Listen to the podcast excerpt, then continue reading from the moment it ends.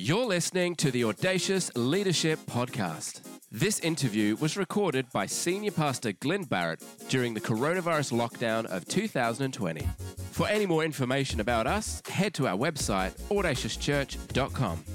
And we're so honored to have Pete Greig with us tonight, the founder of 24 7 Prayer and the lead pastor of Emmaus Road with his beautiful wife, Sammy. Pete, thanks for joining us. It's such Friday. fun. Thanks for having me. You're looking good, mate. It seems to me that isolation, in some senses, is suiting you. Looking at all those books behind you versus the amount of books behind me, it seems like you've got a lot that you can be getting on with in your isolation time. Yeah, well, you know, I, I don't mind a bit of time on my own. It's kind of it's kind of a blessing, but it's gone on a bit long now, eh? Yeah, yeah. Are you are you an introvert or an extrovert, Pete? I'm right in the middle ambivert. So I need a bit of both. So, so, which I think is quite helpful as a leader. You know, if if if you're all extrovert, you've got no space for a bit of internal processing or reflecting. It's not necessarily a good thing. If you're a crazy introvert, it's just going to kill you. so, yeah. What are you? Oh gosh, I think I'm an extrovert. But you know, I think the older I'm getting, the more introvert I, I'm, I'm becoming. So yeah this lockdown for, for all the horrors that it, you know is is taking place in society, there are elements of my own time that I'm I'm quite enjoying. I've done 50 days of Spanish now, Pete. No. Uh, yeah, 50 days of Spanish, and I've been working really hard on my masters as well, as well as everything else that we're doing. So uh, I feel like I'm getting a lot done. So what, what, are you doing? Spanish online? Yeah, yeah, just Duolingo. So I'm doing. Come on then. Come on then. Hit me with something. Yeah. I can say things like "dame un beso," give me a kiss. it's good to know what your priorities are, Pastor. uh, married 25 years this year, mate. I've got to work on everything I can. um, Pete, listen. Before we get into some things, let's let's. A lot of our people are going to know you. A lot of our people are going to know 24/7 um, prayer. A lot of people are going to know, you know, um, history regarding HTB and uh, and everything you're doing at Emmaus Road. You're an author, etc. As well. Obviously, the, the great tragedy of your life is that you support Portsmouth Oh yes. Um, but let's let's do a quick, a few rapid fire questions for you. Okay. So, are you cereal or toast? Oh, Marmite on toast. Nothing beats it with a lot of butter. Marmite, really? Oh yeah. Oh my gosh. Have you tried yeah. Vegemite? Is, is it basically the same thing, Glenn? It, it basically is, but it's Australian. Yeah, I know. It's basically the same thing. It's like so many things. I'll send you some. Okay. Uh, jazz or blues? Uh, blues, probably. Which Manchester team would you say, City or United? I got to say City, right? you got to say City. That's no, but in all seriousness, I always think City is like a proper Manchester team, whereas is United not just a bit of a brand? I would I say you're absolutely 100% right, right there. Um, that'll get me in trouble. Are you sneakers or flip flops? Right now, flip flops. I'm loving this weather. Um, okay, what about this one? Football or cricket? Cricket. Oh, good man. Cricket or rugby? To play cricket, to watch rugby. I went to a school where I played rugby five days a week, and I wasn't very good at it. It's weird to be made to do something you're not very good at. And I'm just not, you know, I don't, I'm not big enough to be a forward, and I'm not fast enough to be to be in the in the lines. But I love watching rugby. But uh, cricket's good fun. What position do you play in the rugby? Field? They, they, I started scrum half, and they gradually moved me as far out as. as you ended up on the wing. It's always a bad sign when they keep moving you every week, isn't it? All right, mate. Are you steak or pasta man? Steak. A good, a good filet mignon with a nice red wine. Nice. Beach or shops? Every day of the week, beach. Okay favorite movie? Uh, favorite? Shawshank Redemption. Do you know quite a lot of the guys have said that over the last few weeks? They? Yeah, they have. I tell you one that's a little more random that I like is A Few Good Men, one of the greatest courtroom dramas. That's you did not did you order the code red? That's a great movie. Yeah, yeah, yeah. You can't handle the truth. Yeah. My um, that's my wife's favorite movie actually. Is it? Yeah, yeah. You're in good company there. There you go. Favorite book of the Bible? Oh, it varies, but I mean, Ephesians is. Pretty, you, do you ever get the sense some bits God just went, "Yeah, I nailed that." They're just better than others, aren't they? Uh, Ephesians, Ephesians is killer, isn't it? Ephesians oh. is great. I love Ephesians. Uh, all right, give us a give us a preaching fail, a moment that you've been oh. on stage and you faux pas or something's happened and you thought, oh my gosh, so I, I want the ground to open up and swallow me. So, so many. Okay. Um, um, the very first preach I ever did, someone had said to me, and it was it was like an evangelistic one. Put your hands up if you want to become a Christian, which I always think's tougher because it's like you rate it, right? like yeah. Success is measurable, and um, and people had all brought their friends, and someone had coached me and said the key thing is to work out how you transition from your preach to your response. Have a really good like pivot. I don't even know if I should tell you this, this is the absolute truth. So I, I came up with look, I was at 18 or something. I thought it was a great, great killer pivot line. I now realize it was a terrible line, but I was going to say to everyone, it was like moving to this place of exercising free choice in response to God. I want to say, everyone, God is a lover and not a rapist. I, th- I thought this was a like good line. It's a bad line, I know, but I thought, but I'm unfortunately I got it the wrong way round. Oh no! Genuinely, and Sammy, who I was dating at the time, was sitting on the front row. I just saw her going, no. And literally no one, no one wanted to respond to my message because I t- said a terrible thing about God. And I remember I just drove up the hill near where I had preached and I, I, I, I just knew I would never ever preach anywhere ever again. That was literally my first public preach. It was a disaster. Wow, that that is tragic. I mean, what, what, disturbs me is you're not laughing. It's like I'm getting the compassionate look from you, Glenn. It's like it really, after all these years, it really was that bad, but it was. But you know what? I, I think when you live on stage, you die on stage, don't you? I think there's just it just happens, doesn't it? I I forgot once what Jesus was doing on the cross. I forgot. No. I was a young preacher, early twenties. I'm preaching away to this packed church, and I said, and Jesus was standing on the cross. No, he was kneeling on the cross. He was sitting on the cross. and I couldn't remember. And I had to stop. I had to turn to the pastor and say, what was he doing on the cross? He said, he was hanging. I said, yeah, he was hanging on the cross. That That's a bad one. On, on those um, days, you're glad that YouTube didn't exist. Oh, my gosh. Listen, uh, what's your favorite worship song at the moment? Ah, oh, the UK Blessing song. It's just stunning. It's amazing. What about of all time? Oh, no, there's a good one. Um, I just, you know, I think for everyone, the songs you learn as a kid, if you if you're blessed enough to grow up in a Christian home, are the ones that are deepest within you. So probably something simple like "Spirit of the Living God, fall afresh on me." You know, I tell you the song. My worship pastor knows I can rarely get through um, when I survey the wondrous cross without weeping. And sometimes I swear he deliberately does it just before I'm coming on, just for fun. like it just destroys me. Oh my God. You know, were the whole realm of nature mine that were an offering far too small. Love so amazing, so divine demands my my life, my soul, my all. I mean, it's just incredible. That's beautiful. Pete, I wonder if you could just give us a two minutes on your background, where you were raised, the home you were raised into, and how you ended up kind of coming into 24 7 prayer and then obviously Emmaus Road as well. Tell us yeah. a little bit about the journey over, over two or three minutes if you can. Okay, uh, yeah, I grew up not far from where I am now in, in, in uh, Reigate in Surrey.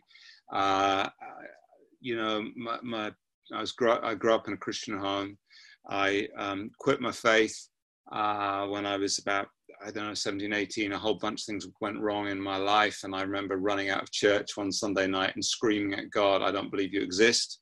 And, uh, and then lived as a non-Christian for a while and had made the dis- depressing discovery I was even worse at being a non-Christian than at being a Christian. I knew I was bad at being a Christian, but I was really bad at being a non-Christian. I kept talking to God about the fact he didn't exist. Um, I didn't really want to sin as much as I thought I did. It was just a whole. I was really depressing to be. I was ter- I was a terrible non-Christian. So I eventually backslid into agnosticism, and then I really found my faith through a lady called Jackie Pullinger. Oh, wow. I went out to Hong Kong and worked with heroin addicts, and I had triad gang members smack me in the face, and and and and I tell you what happened is I, I was surrounded by people more like Jesus than me, and something in me shifted, and I thought I need to be different, and I don't know how that happens. And I had one day off a week, and I'd spend it alone in a tin shack in Kowloon, praying the same thing like a mantra over and over again. Probably thinking I was going crazy. I just kept saying it hundreds of thousands of times. Um, change my heart or take me home change my heart or take me home change my heart or take me home it's bizarre i mean like and i didn't think anything happened but eventually after a number of months when i came back to england people didn't physically didn't recognize me like my actual features had, had changed and um, i think you know i'm not exactly perfect now but i think god did sh- rewire me in some way. And after that i just knew you know i'll do anything. God's got me 24 hours a day seven days a week.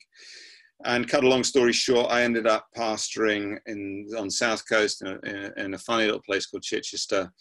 And then um, i realized i became very spiritually hungry. September 1999 desperate to know god better worried that all our programs were working and that if god died i wouldn't know like and worried that I might one day be the guy who said, Look at all the stuff I did for you. And he'll say, Yeah, good, but we didn't actually really know each other.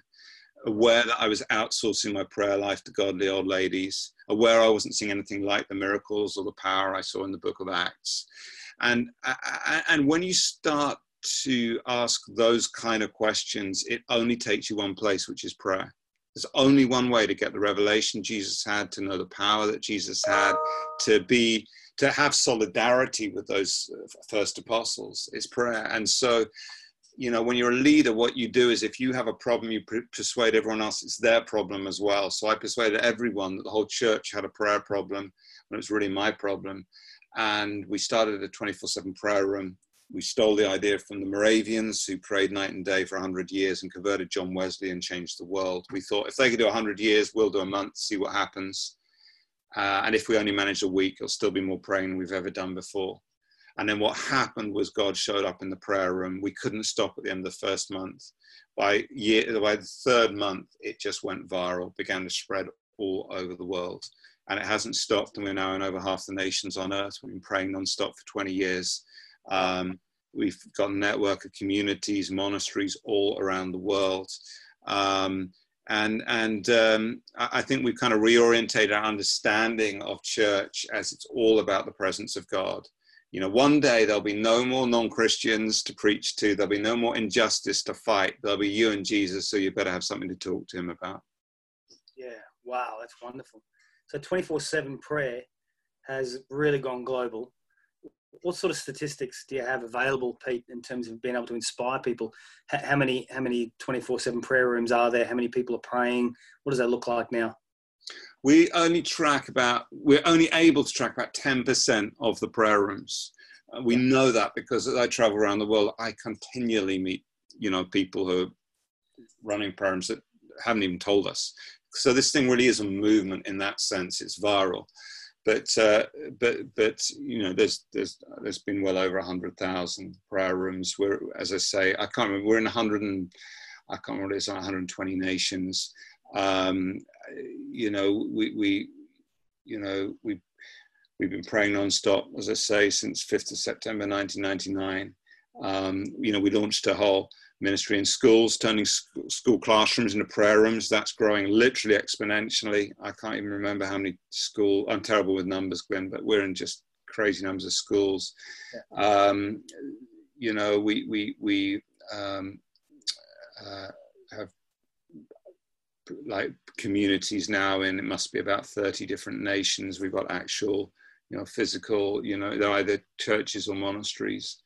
Um, you know, we launched a new devotional resource in December. That's now just, I'd heard yesterday, we've just had 100,000 downloads of that. Uh, like people are using it now. That's in whatever that's been six months. So it just, it, it's, it's amazing. And, and we're working with everyone from like the Catholic Church at the absolute highest levels through the Salvation Army at street level and doing a lot with Justin Welby, you know, and the Kingdom Come initiative some people have heard of yeah. And, and it's weird because when we started, prayer was not like rock and roll. It was like the rebranding challenge of the century.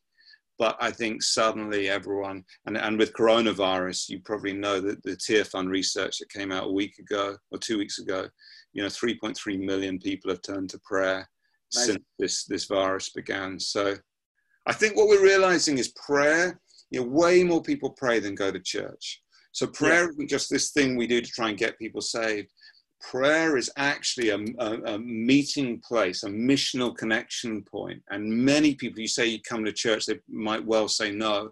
But if you say, Can I pray for you? they most almost all say yes. Uh, people don't want to yeah. that, still want to be prayed for. So it, it is an incredible opportunity, I believe. It's a brilliant thing. I'm, I'm going to use a, a, word that in some Christian circles is, is a bit of a dirty word. It's the word success so, so when you look at, at how 24-7 prayer has reached so many people, has engaged with so many people, there would be many people looking at that and saying, wow, that's, that's a great success. I'm sure that within you, you are, yes, celebrating what God is doing through it, but totally aware of of what is yet to be done as well. And so holding the tension of success on one side and yet still a lot to be done on the other. How do you manage that tension between enjoying the moment, enjoying what God is doing, and yet still keeping the vision and the passion alive for everything you want God to do?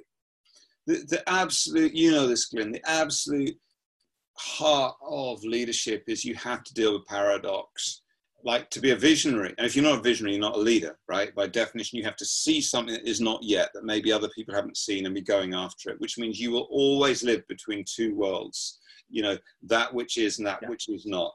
And and um, you know therefore you've got to learn to live with those tensions right? And and um, if you can't you're not a good leader. You know if you're only future orientated and you lose touch with present reality, you're a terrible, you're a mystic, you're not a good leader. If you're totally rooted in the present realities, but you don't have a compelling sense of, you know, where we're going, then you're, you're not leading anyone anywhere. So that tension is not unique to me. That's just common to anyone who's in any form of leadership, in any sphere in society that's, that's listening to this or watching this. Um, I think how you handle it is, is you have to live in primary colors. You know, you, you, if you just mix up, you know, it's interesting. If you look at Impressionist art, they took blobs of primary color and they put them together in a way that shimmered and brought light and movement, mm. right? Mm. They, they, because photography had been invented, there was no point in just trying to exactly represent what you can see in front of you. They wanted art to do something that photography couldn't. And they found that by juxtaposing bright colors, you get close to a Van Gogh or whatever, you, you, you know, it doesn't make sense. Now, to me, that's what life is. If Van Gogh had just mixed all those colors up, he'd have just had mud on the, the on the canvas, right? So the art of leadership is to juxtapose light and dark the different colors of life and hold them together relationally and psychologically and spiritually in such a way that you get light and movement. Yes. And that means you have to get good at celebrating what is good and pushing into the pain of life at the same time which to me is the heart of Christian faith. Good Friday and, and Easter Sunday walk hand in hand. Mm. And so I'm seeing a lot of this, uh, the problem of this right now, because there is some very, very, very good news that we're celebrating as the church right now. But the moment I put that out on social media, I always get someone saying, um, people are dying right now. How, how can you, you know, say this? And what they don't get is it is entirely possible for me, and I think anyone who's got some sort of Christian maturity, to be weeping and mourning one moment and celebrating the next. And we see those two together. We don't see one opposing the other. It is through the fellowship in Christ's sufferings that we experience the power of his resurrection. Brilliant. Love that. I, I remember my, my dad was, um, was a theologian, um, had you know 20,000 books, up to 20,000 books in his library before he, he, passed away, and was was really deeply devoted to to the study of God, always reading, and the concept of paradox, even the concept of opposites in theology itself. My dad would say this: that in God, two opposites can both be true. Yeah. And and we often argue and, and try to put things into into categories of black and white, but actually the ability to to hold these tensions are, are really important. I think if we jump into theology just for a moment, Pete, um, it's really interesting to see what lots of different people are saying regarding coronavirus, COVID 19. Yeah. You know, on one hand, people are saying it's an act of God, it's the judgment of God upon our sin, etc., etc. And of course, on the other end of the spectrum are those who are saying, "Oh, this has got nothing to do with God whatsoever." These are these are simplistic terms I'm, I'm talking right now. Pete, why don't you just give us right now what is what is your theology as a pastor, as somebody who's who's well read, you're an author, you're involved in leadership in many different forums. Give us give us your take on what you think is happening right now theologically with COVID 19, with coronavirus, bearing in mind that many people have lost their lives with it. And yet we are seeing this exciting thing take place in the church globally as well. Just give us your thoughts on that. You know, I think you have to ask how is God's sovereignty outworked? And I believe God's sovereignty is outworked um, through and even in spite of human systems. So, um, pastorally, I, am absolutely convinced God has not sent coronavirus. Mm. Ha, ha, listen, what are the marks of this thing? It is killing people, especially the most vulnerable. It, it is sowing anxiety and terror. It is ruining uh, financial markets. And before anyone with a slight left wing agenda says, oh no, that's a good thing, it's a bad thing, it will cost lives, it will cost jobs, it will make the poor poorer. You know, I could go on. This has all the marks of something demonic. This mm. is not the heart of God. Mm. Now, um, I do believe, however, that God can take bad and make it good. That is the message of the cross. And I think what we're seeing right now is God, you know, doing a, a, a, a beautiful judo move. He does it all the time. He, t- he takes that which is meant for evil and he turns it to good. I've been studying revivals for more than 25 years.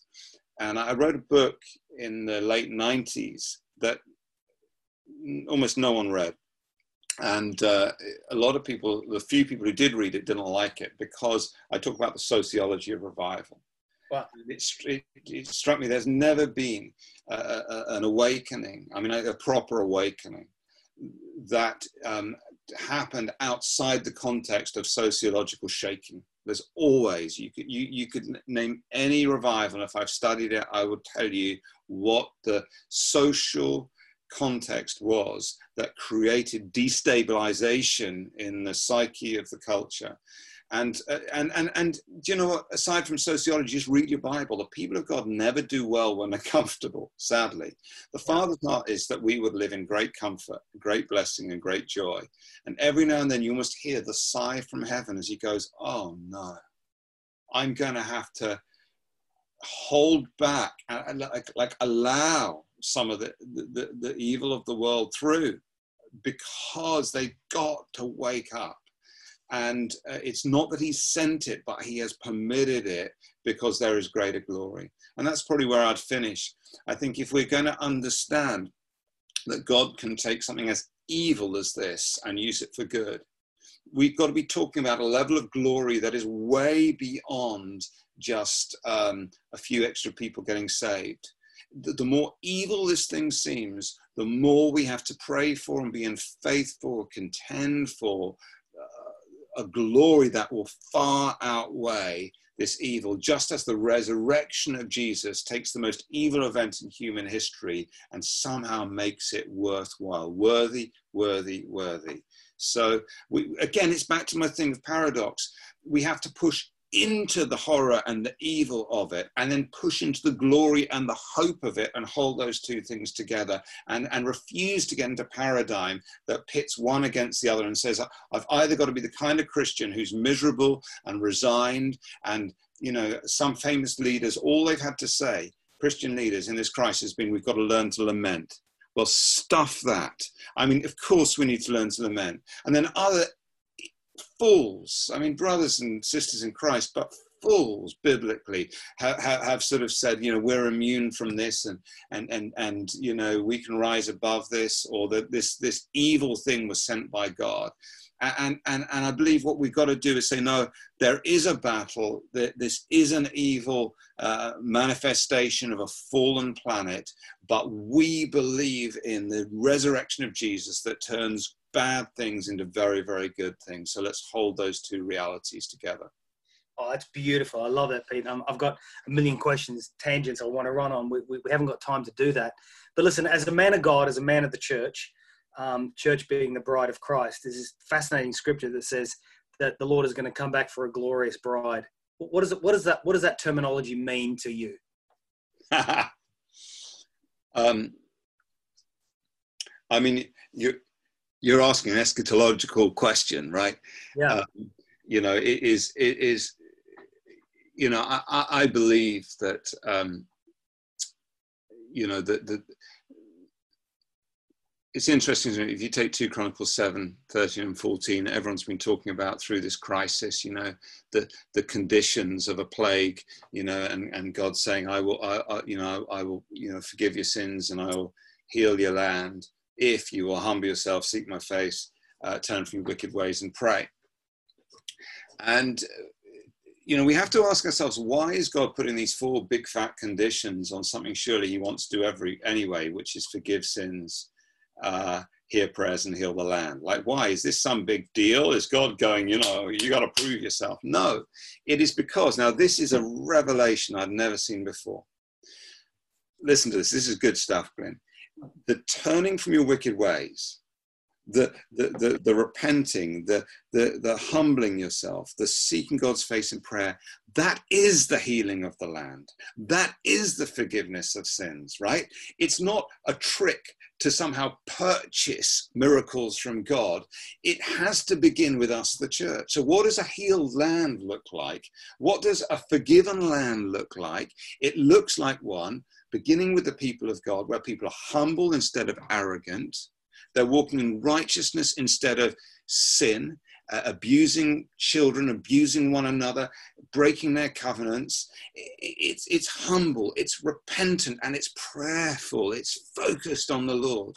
So when we start to do that stuff, we create a landing pad for that virus of righteousness and healing to break out through us into the world.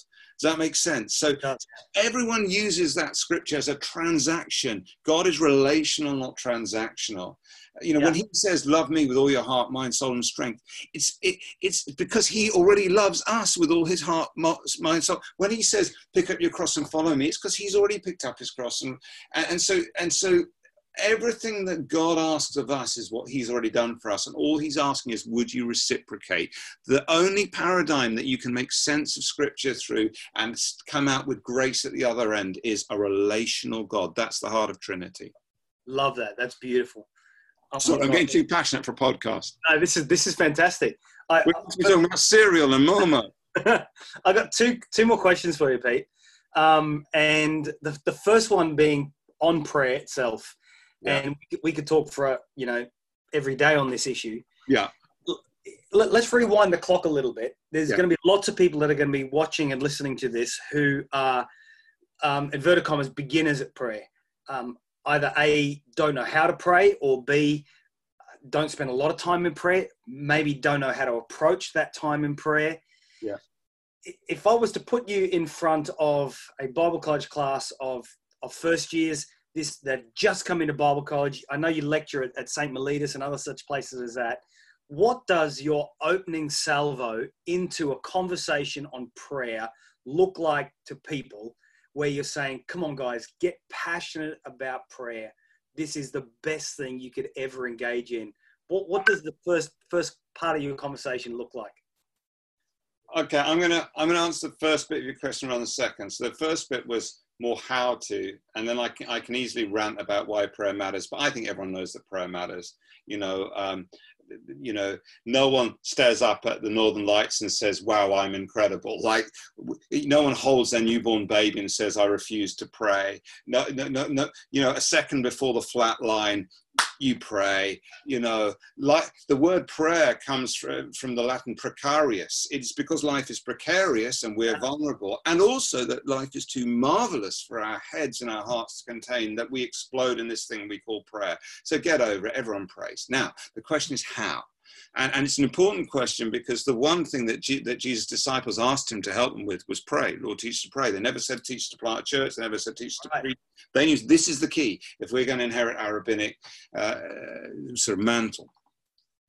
And um, so, uh, you know, the, the, the, I can answer the question of, of how to pray in nine words and in four steps, okay? So this, you asked me to keep it simple. I keep it. I just wrote a book called How to Pray, keep, a simple guide for normal people. So the nine words are these: How to pray. Keep it simple. Keep it real. Keep it up. That's it. Keep it simple. Just don't get too complicated. You talk to God as a child to a father. Keep it real. Yes, lament. Uh, you know, half of the Psalms are, are, are, lament. Be honest. The incredible thing about the Bible is not the irreverent and even uh, heretical things that some of God's people do and say, it's they didn't get redacted from the text. It was left in there. You know, Jesus tells that beautiful story about the Pharisee and the tax collector, you know, and the Pharisee's like, I thank you, I'm not like other men. And the tax collector is like repenting and saying, I'm not worthy. And Jesus, with a twinkle in his eye, winking at the Pharisee at the back of the crowd, says, Who do you think went home heard by God? Keep it real. And then finally, keep it up. Jesus told some parables saying, you know you this is just to teach you you must keep praying and not give up. You keep stacking dominoes and one day you'll get the breakthrough. And it's not because you suddenly found the right formula. Remember it's not a transaction. It's because you didn't give up praying one prayer too soon. So that so nine words are keep it simple keep it real keep it up. You want four steps? It goes like this. P-r-a-y pause rejoice ask yield. Start your prayer time by pausing. If you're new to this, take a minute of silence. Do some deep breathing that you don't need a Bible verse for that. That's just a good thing to do. You know, uh, just be still and know that God is God. That's Psalm 46, right? Just be still for a little bit. Don't rush in. This is this is the beginning. You know, all the mindfulness teaching is Christian. It, it, it's Judeo-Christian stuff, uh, and a little bit of Buddhism, but we'll claim it. And then ah, rejoice rejoice. Just spend a bit of time worshiping God, you know, because your paradigm will be off until you remember it's not about me and my feelings and my bank account. It's about God. He's real. He's the ultimate. So focus on who he is. You know, make a worship playlist, read a psalm, especially the psalms you don't agree with. If every psalm is something that you agree with, then um, you're just in some weird religious echo chamber. You enjoy the bits that offend you and confuse you, but read the psalms. You know, mate, you have the prayer book of Jesus written by David. This is Indiana Jones stuff at your disposal. And most Christians would rather listen to Tim Hughes. I mean, what's that all about? Read the song, listen, to, listen, listen to some worship. Then um, ask. This is a bit we're good at. You know, there's two kinds of asking. There's intercession and petition. Petition is asking for your own stuff. Intercession is asking on behalf of other people. You need to do both. Uh, ask God for your, your needs. You know, He cares for you ask him for your wants. Just don't give up your faith if you don't get them. But he likes to spoil you sometimes. Your prayer life will be at its best, not when you're praying big prayers occasionally, but when you're praying tiny prayers continually. Ask God for stuff. Boy, our world needs prayer right now. And, uh, you know, if you've got any aspiration to lead, if you don't learn how to pray, you're, you are not a leader. You know, not a, you, you might be a some other kind of leader. You're not a Christian leader. Jesus taught us. He modeled to us. You must be a man or woman of prayer. If you're if you're not, you're just not not a Jesus style leader. And then finally, yield. At the end of your prayer time, take a little bit of time just to say yes to God. Just to offer your body as a living sacrifice. Say, do you know what? Anything you tell me to do, I'm going to do it. Anything, anything you, you say to me, I'm going to listen. I'm all ears you might want to get the Bible open at that point. Just say, okay, Lord, what, what, what do you want to say to me today? Use the Bible like a conversation. Stop learning from the Bible and start praying the Bible. It was designed to be prayed. Too many people are using it like a textbook. No one except weirdos read textbooks. Read it like a conversation. Every page of the Bible is a conversation starter, even if the conversation starts with, uh, God, I don't understand this bit. That's a good start to a conversation. But just at the end, yield. You may need to get, get your heart right with God, tell him you're sorry for some stuff, but yield to Him. So you can do that in 10 minutes pause, rejoice, ask, yield. And uh, it's super simple. And if you're teaching it to a kid, scrap that tricky word yield for yes. It works just as well. Uh, the way you do it with a seven year old is pause, you just take some deep breaths and have a cuddle for a while. Rejoice, you, what are we going to say thank you to Jesus for today? Ask, what do we need Jesus to do? And then yield, or saying yes, you just say, uh, what, what do you think Jesus might be telling us to do today? And then you, you say you'll do it. So this works you, you can do a weekend retreat with PRAY, or you can take 10 minutes to do it on your coffee break. That is brilliant right there. Thanks so much, Pete. Pete, please um, give our love to your wife Sammy and to your family and to Emmaus Road. I uh, hope your you know online services are going really well and uh, you're, you're in our oh, prayer. Thanks. Well, good advice from you, Glenn. Thank you. We, I was getting some advice. Uh, some of the stuff you've been teaching so helpful. So yeah. thank you. Thanks, my friend. Pete, before you go, any chance you can just you can pray for everybody who's watching this and listening to this? That'd be wonderful. Thanks so much. Okay, this is the moment. If we if this is not just a religious thing, this is actually a encounter with God. We we get so used, especially right now, to staring at screens and passively observing and holding up our scorecards. You may have liked this podcast or not liked it but this is now between you and God. If I'm going to pray for you, so I want to just invite you, just open your hands on your lap in front of you as a way of saying, "Okay, God, this is you and me." I just want to pray for you in that moment. Lord Jesus, thank you that you love us with all your heart, all your soul, all your mind, all your strength. Thank you that all you ever wanted was relationship. Thank you, Lord, that everything you ask of us is what you've already given to us. I pray, Lord, for every person listening to this who deep within them is thinking, I want to know the Lord better. Uh, I want to grow in prayer.